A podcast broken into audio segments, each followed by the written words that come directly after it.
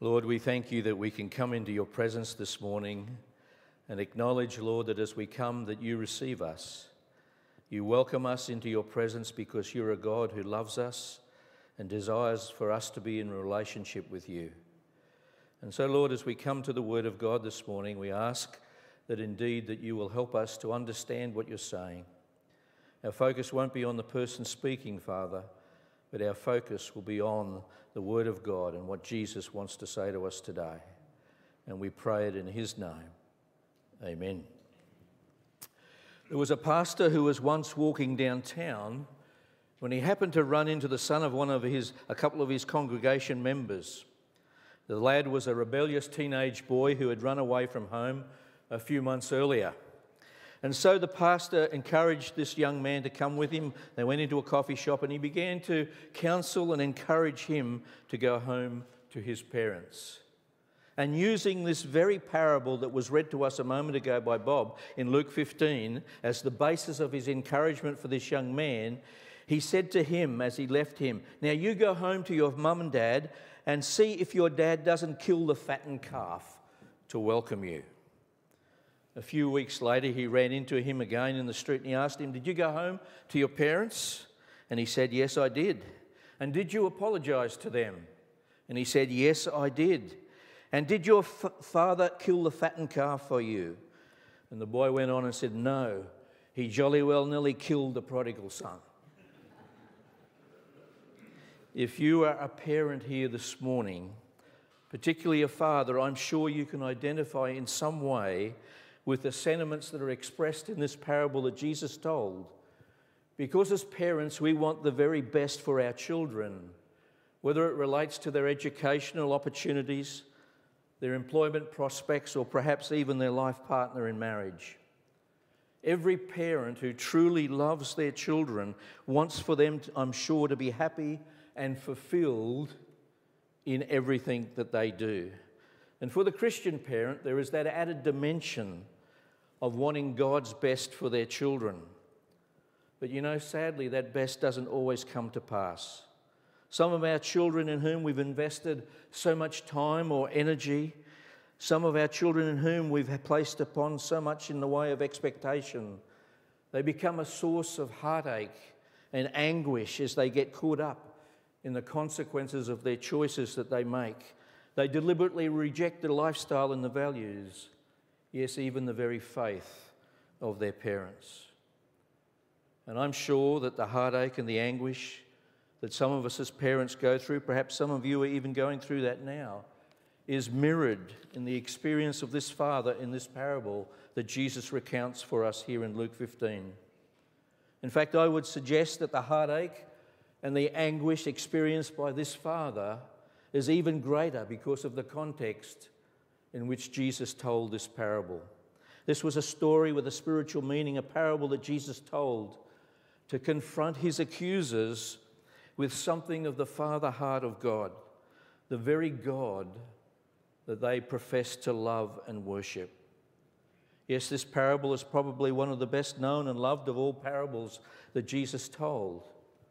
A parable which is the third in a series of parables that Jesus told in response to an accusation that the Pharisees and the teachers of the law made against him. If you go back to verse 1 of this chapter, you see there they said concerning Jesus, This man receives sinners or welcomes sinners and eats with them. You see, these religious leaders had a very narrow view of the sorts of people whom God should accept, the sorts of people upon whom God should bestow his favor. And so, what Jesus is doing here in this passage is actually confronting them with the error of their accusation by showing them via this parable something of the greatness of God's love towards sinners. Yes, even towards those self same religious leaders who love to parade their righteousness before men. Jesus' words and his actions in this parable would have been highly offensive to them. To think that God had time for those who were the dregs, the pariahs of society, but was an anathema to them in their thinking. And so, as such, as much as this story is the story of a prodigal or a lost son, It is also the story of a loving Father, a Father whose love mirrors the love of our Heavenly Father towards you and me. And so it's appropriate in this service this morning that we spend a few more moments considering the extent of God's great love towards each one of us, as it's illustrated for us here in this passage. And the very first thing I want to suggest to you this morning is this that God's love is a love that is totally undeserved. I want you to think for a moment about the circumstance in which this earthly father's love was expressed. Here is the youngest son in this family who comes to his father with all his arrogant pride and his self will, and he demands from his dad to his share of the inheritance. That which he rightly considered was his right. And you can almost hear him say, Dad, give me what's mine, and I'm out of here. Self interest, self gratification was his sole preoccupation at this point in his life. And with kids like that, with that sort of an attitude, you can almost sympathize, can't you? With those of the baby boomer generation, grey nomads who spend their time travelling around Australia in their large motorhomes, towing their caravans, determined to spend their kids' inheritance. Now, we need to understand that under Jewish law, because there are only two sons in the family, that the youngest son would have been entitled to one third of his father's estate upon his death, because the older son always got a double share of the inheritance. It was his responsibility to carry on the family business. And whilst it was not unheard of for a father to divide his inheritance before his death, if he did so, he was still entitled to the income from that estate. And a son could not normally dispose of that while his father was still alive. This son, however, wants what he thinks is due to him now, so he could use it as he pleases. And in effect, he was saying, Dad, I wish you were dead. Give me my share. I never want to see you again. His words, I'm sure, would have been like a dagger to his father's heart. And yet, his father's willingness to let him go to accommodate his request shows us something of his graciousness and generous nature towards his son. A nature that is reflected in our Heavenly Father's character as well. Verse 13 tells us that this son had no intention of ever returning to his home. He gathered all together, everything he owned, nothing was to be left behind no pictures on the wall, no sports trophies on the chest of drawers, no special mementos of his childhood. There was to be nothing that would draw him back. In fact, the words that, he, that are written here, he gathered all he had, come from the world of finance. And they tell us that he cashed it all in. He sold his share of the family farm, as it were. And with a sack full of money, he sets off to a far country where we read that he indulged in a lifestyle free from the restraints and the influence of his father. He lived it up, indulging himself in whatever took his fancy. Imagine the pain and the anguish that would have pressed down upon him like a lead weight as the father saw his son disappear into the distance over the horizon. And yet, what do we see his father still doing? Still loving him, waiting, longing patiently for the day his figure would appear over the brow of the horizon. Still waiting, still longing for the day his son would come home. We're not told here how long he waited to see his son come home, how many months it was. But he could never have seen his son come home. As verse 20 reminds us, he could never have seen him a long way off if he had not been out watching and waiting for him to come home. And that, uh, can I suggest to you, is a love that is totally undeserved.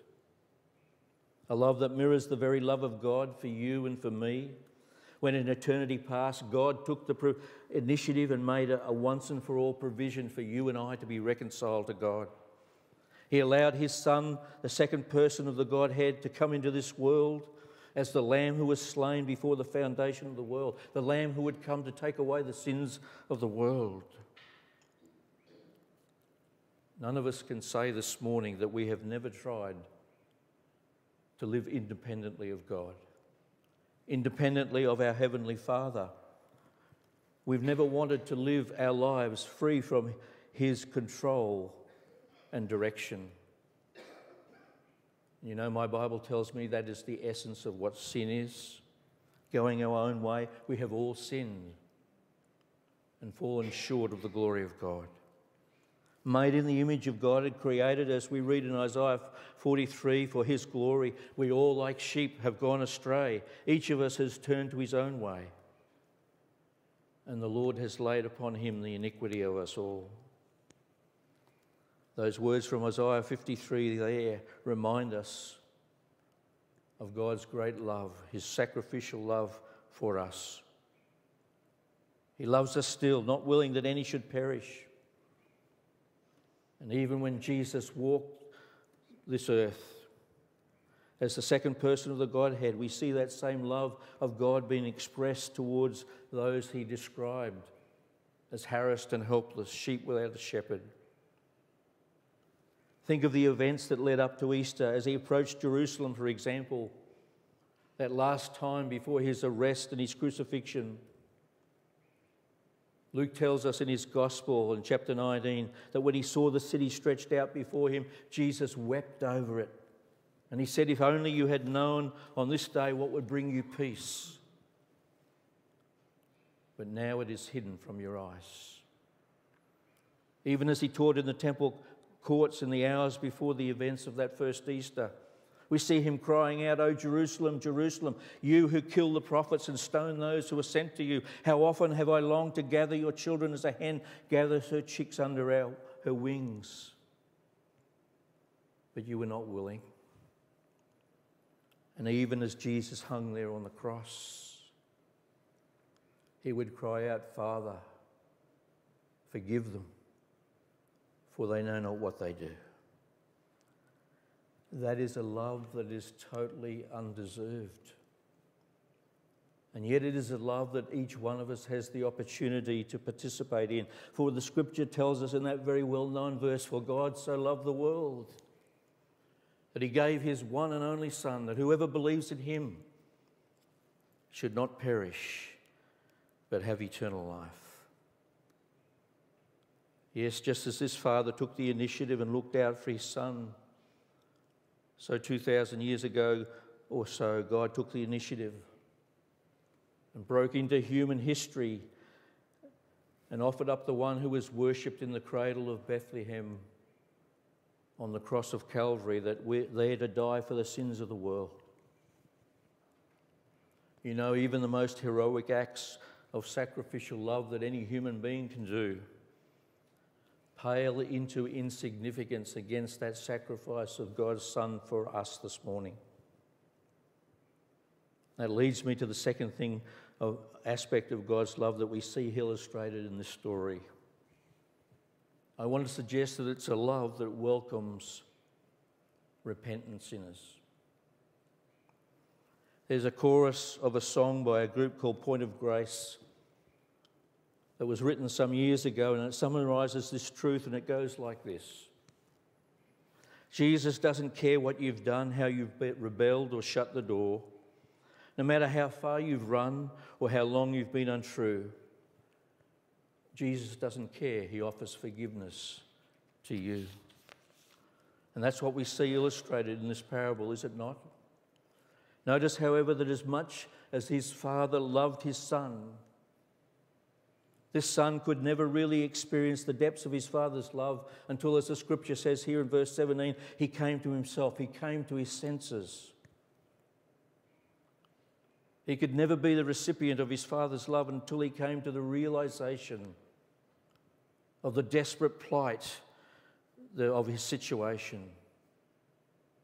The realization that he made a mess of his life and that a life lived in fellowship with his father was the best way after all, but he needed to be willing to do something about it.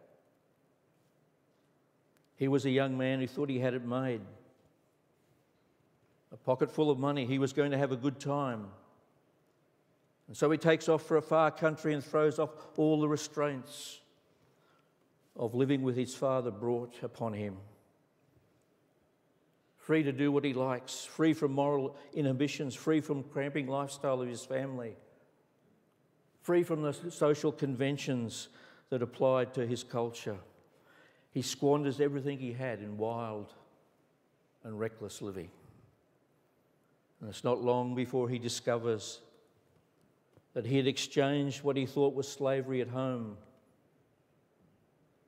for slavery of a different kind. He'd become a slave to his own passions, yes, to his wild and reckless living. You know, the Bible tells us that we're either slaves to sin or we're slaves to righteousness. We are slaves to the one whom we obey or follow. And there is no neutral ground when it comes to our relationship with God. And this man's life is a picture, therefore, of the futility and the emptiness of a life that leaves God out of the picture, a life that wants to live independently of Him. When the money ran out, so did the good times. And when this man's problems were compounded by a famine, he found himself destitute. And he discovered that his good time friends were just that. When the hard time came, they were nowhere to be found. Nobody gave him anything. And when he really needed help, there was no one to give it to him. And the ultimate humiliation as a Jew was to take a job feeding and looking after pigs. An unclean animal, and as such was his desperation that even the pig food looked good if he might have been able possibly to eat it.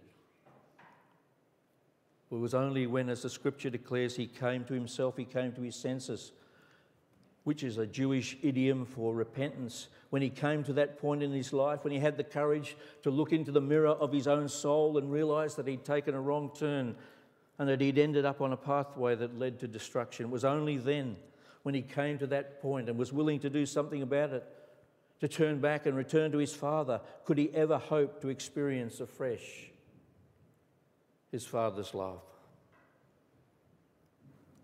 Do you know one of the greatest abilities that we have as human beings is the ability to deceive ourselves and to make excuses in order to rationalize our behavior before God? Prophet Jeremiah reminds of this truth, doesn't he, when he says, The heart is deceitful above all things and beyond cure, and who can understand it?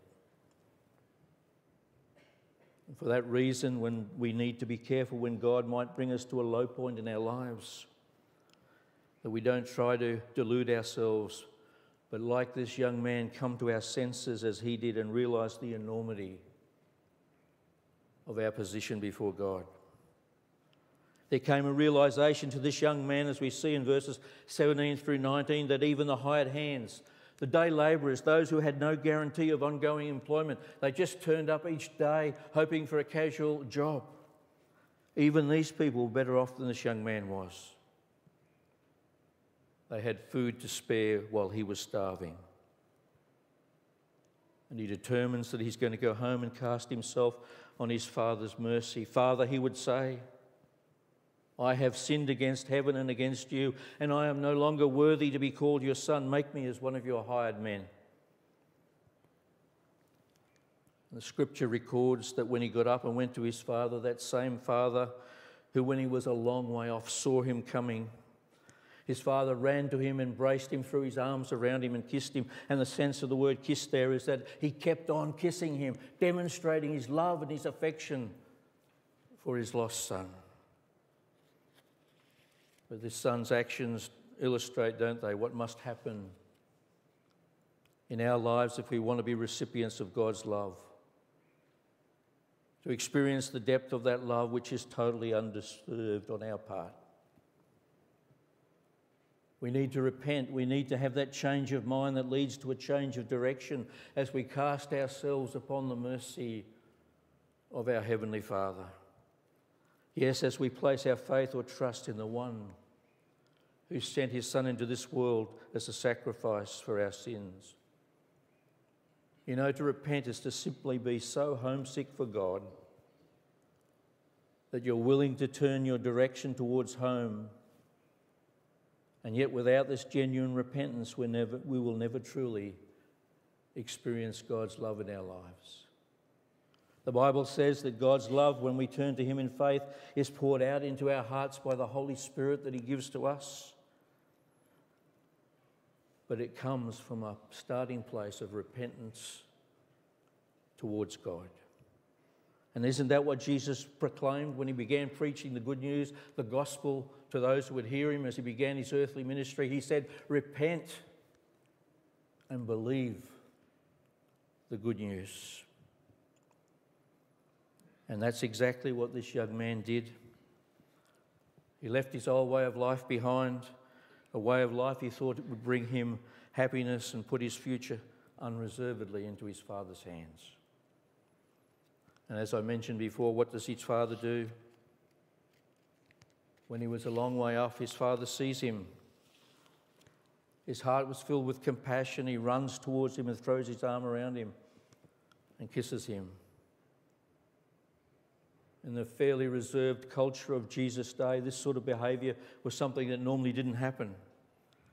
And for Jesus' listeners then, this undignified behavior just simply served to heighten their awareness of a God who delights to welcome sinners who truly repent and turn from their old way of life. As verse 7, 7 says earlier in this passage, there is rejoicing in the presence of angels over one sinner who repents. And if we're a believer this morning, it's not something that just occurs when we come for, for, to first faith in Christ. It needs to be the ongoing experience in our walk with God. We need to keep short accounts with Him and come to Him in repentance for the sin that can block our relationship with Him. 1 John 3 8 and 9 tells us, doesn't it? If we claim to be without sin, we deceive ourselves and the truth is not in us. If we confess our sins, He is faithful and just and will purify us from all unrighteousness. But there's one important thing we must also know here about God's love it's a love that cannot be earned. The very best that this delinquent son could ever hope for was that his father might take him back as a hired hand, a day labourer. He certainly didn't deserve anything else. In fact, by law, his father could have had him stoned to death or made him a slave. He had squandered all that his father had given him. He could never do enough to make up for that. He brought shame and disgrace to the family. But notwithstanding that, what does his father do? He calls the servants and he says, Put the best robe on him. The best robe, the ceremonial robe, a robe of honour that was reserved for a visiting dignitary or a guest. And the implication, therefore, was that he was being given a place of honour to sit at the right hand of his father. His past had been put away, it was not to be remembered anymore. And isn't that what the scripture says about our relationship with God and our sin when we come to faith and trust in Him? As far as the east is from the west, so far has He removed our transgressions from us. But he also says, put a ring on his finger. The ring was a symbol of authority, tantamount giving a person a power of attorney over everything owned. You might remember the story of Joseph back in Genesis 41, that young man who was sold as a slave into Egypt, but finally he becomes the second ruler of Egypt, second only to the Pharaoh himself. And what does Pharaoh do? He takes off his signet ring and he gives it to him. And that is the principle in the picture that we're given here. This young man was to be regarded as his father's representative. In every sense of the word. He put sandals on his feet. Sandals were the symbol of freedom. Only slaves went barefoot, but all freeborn children wore sandals or shoes. That's why, for example, one of the old slave spirituals from the days of slavery in America carries the line all God's children got shoes. They understood too well from their own experience the symbolism that is expressed here that if the son shall set you free, you shall be free indeed. He gave him a feast, yes, he killed the fattened calf, threw a party to celebrate the fact that his son had entered into a new dimension of life. It was as if he'd been dead but was now alive again. In other words, he was completely restored to his position as a son in the family. It was as if he'd never been away.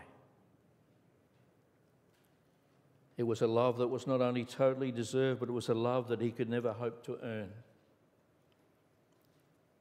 Contrast that with the response of the elder brother. Out in the fields, he comes towards home. He hears the music, he hears, hears the dancing, and he asks what's happening. And he hears that his brother had returned. And he gets angry. He refuses to come in.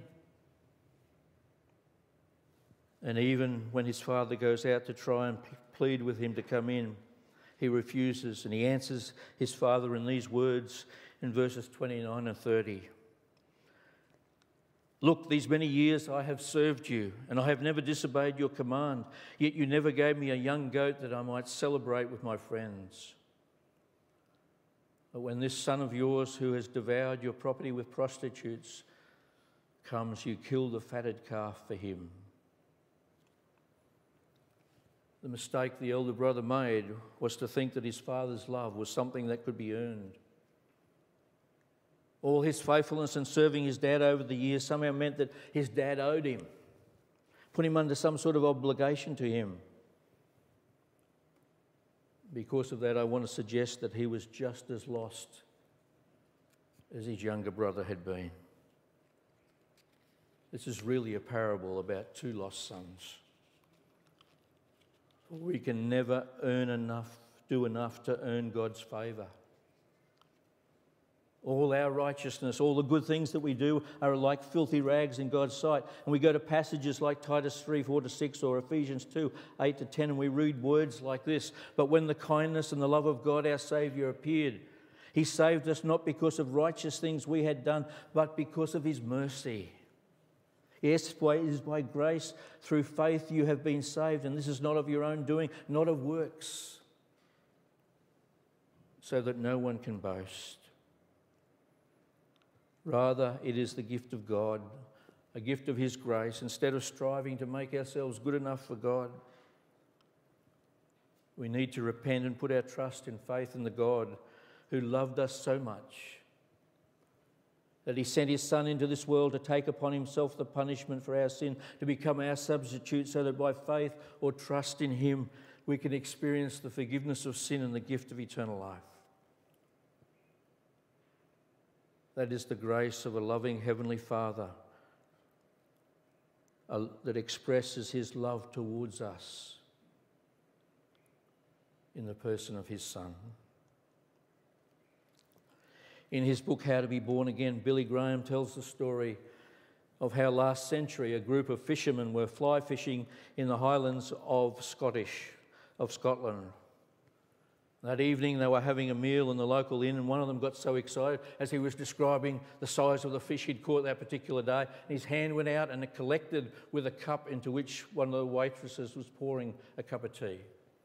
And the cup was flung across the, the room and it smashed against a whitewashed wall, and a dirty brown stain began to run down the wall. The man was very apologetic.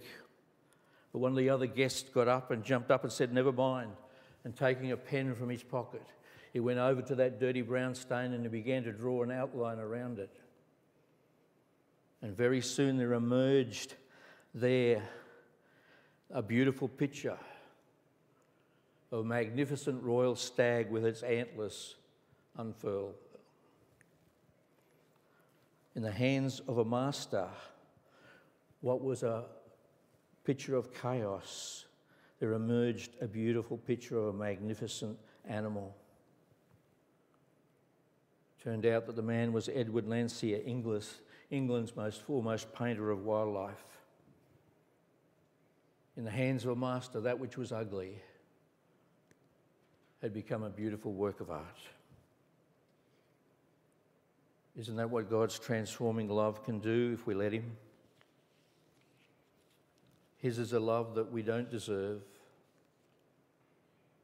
a love that we can't earn, but a love that welcomes us with open arms if we turn to Him in repentance and faith. How does the chorus of that point of grace song go again? Jesus doesn't care what you've done before, how you've rebelled or shut the door. No matter how far you've run or how long you've been untrue, Jesus doesn't care. He still offers forgiveness to you. But the question each one of us have to answer this morning, if we haven't already done so, is this How many tears will you cry? Till you cry out to the Father, so many tears, an honest plea for mercy, He will not deny. Let's pray.